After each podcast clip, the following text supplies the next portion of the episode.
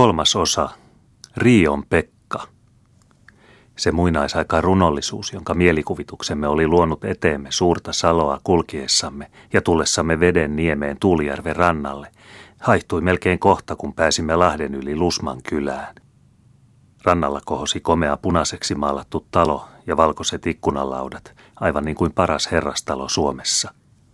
Pelolla oli tuulimylly, ja kun lähenimme rantalaituria, josta tie näkyi vievän peltojen läpi pihaan, niin mitä näimme? Höyrypurren. Höyrypursi täällä, näiden taipalien takana. Niin se kuitenkin oli. Pieni puinen höyrypursi, varkaudessa tehty, siinä seisoi kuin seisoikin. Ja kun tulimme pihaan, olivat kaikki muutkin laitokset sopusoinnussa tämän kanssa. Me menimme suuren ulkoporstuan kautta pirttiin – se oli avara ja puhdas, ikkunat suuret, lattiat, pöydät ja penkit maalatut. Pirtin perällä seisoi kookas, mahtavan näköinen mies. Hän otti meidät erinomaisen kohteliaasti ja ystävällisesti vastaan ja vei kohta porstuan toisella puolen olevaan salonkiinsa, jota oli kaksi huonetta, sisustetut keinutuolien, sohvain, tapettien, uutimien ja kaikkien herrastalossa tavattavain mukavuuksien kanssa – Talon isäntä oli nimeltään Peter Grigoriev, eli Rion Pekka, joka on hänen suomalainen nimensä.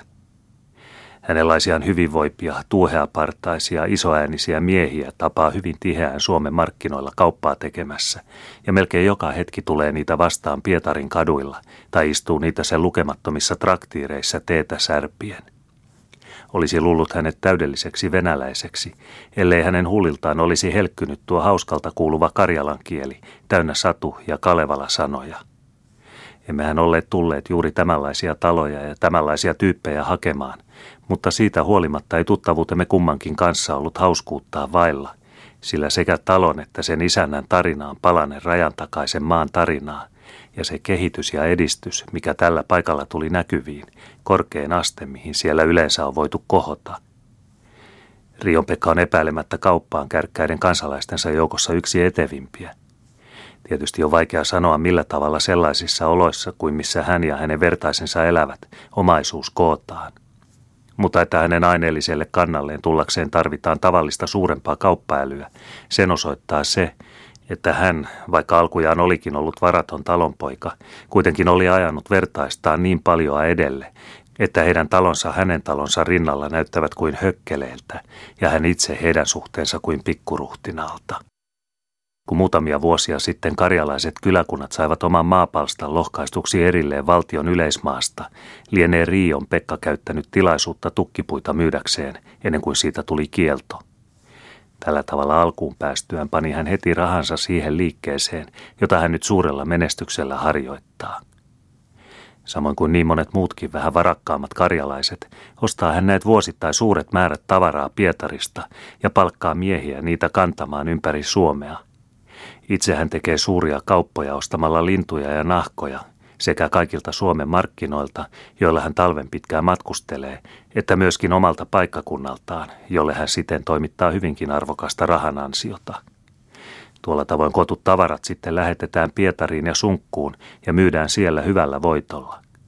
Näiden rahalähteiden lisänä on hänellä vielä kolme kauppapuotia, yksi Joensuussa, toinen kotonaan ja kolmas Repolan kirkolla.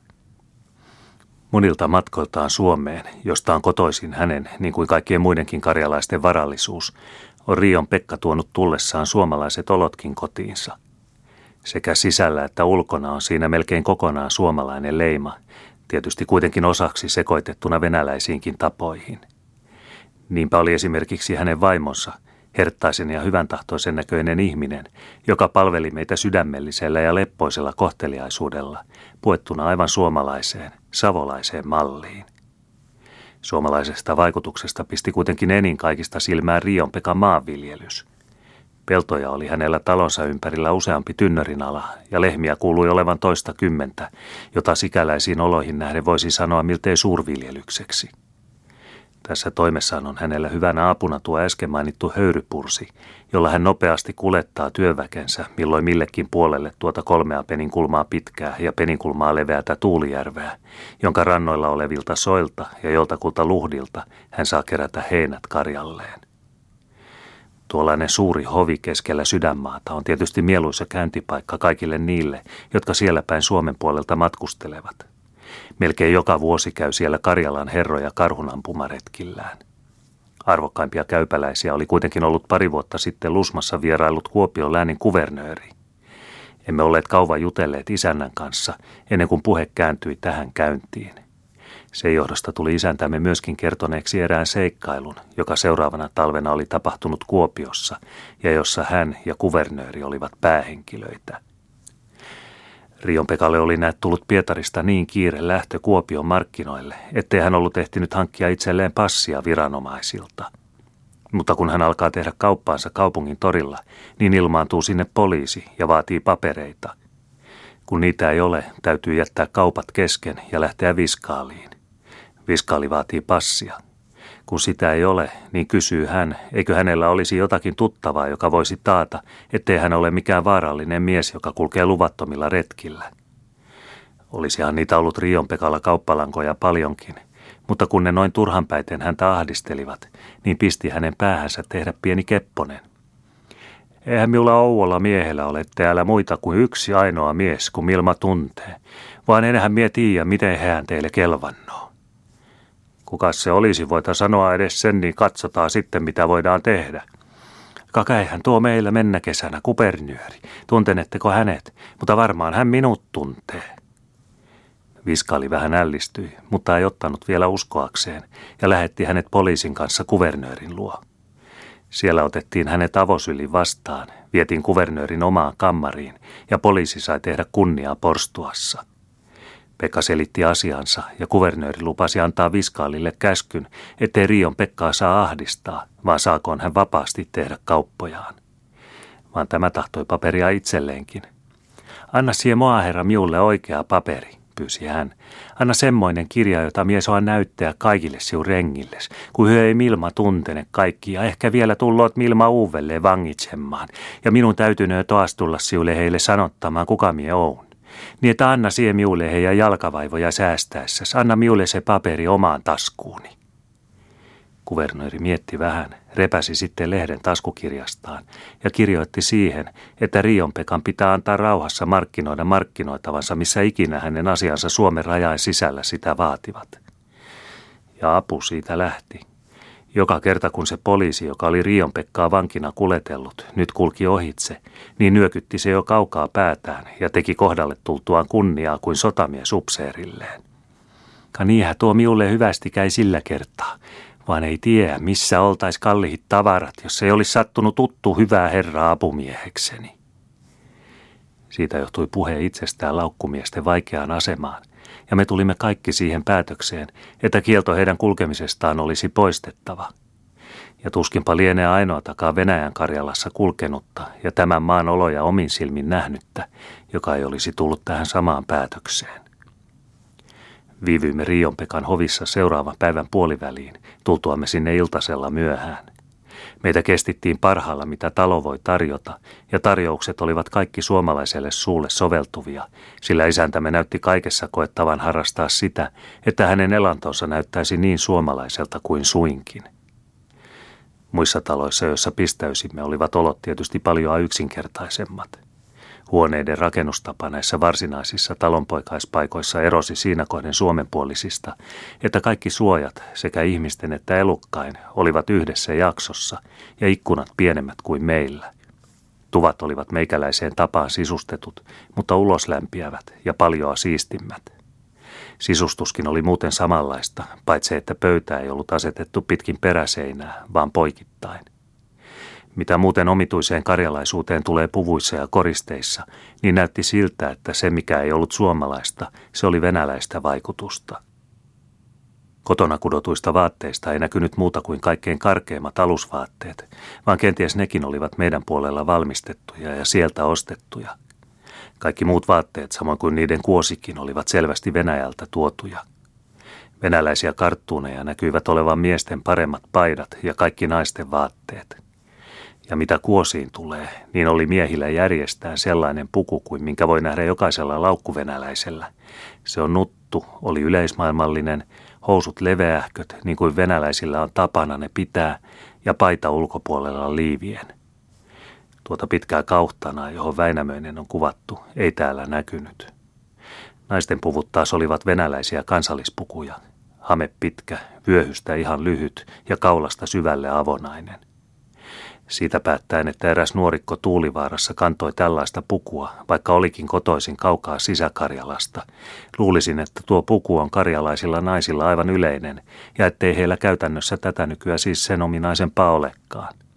Ja jotenkin luonnollistahan onkin, että puvun kuosi on lainattu sieltä, mistä puvun ainekin.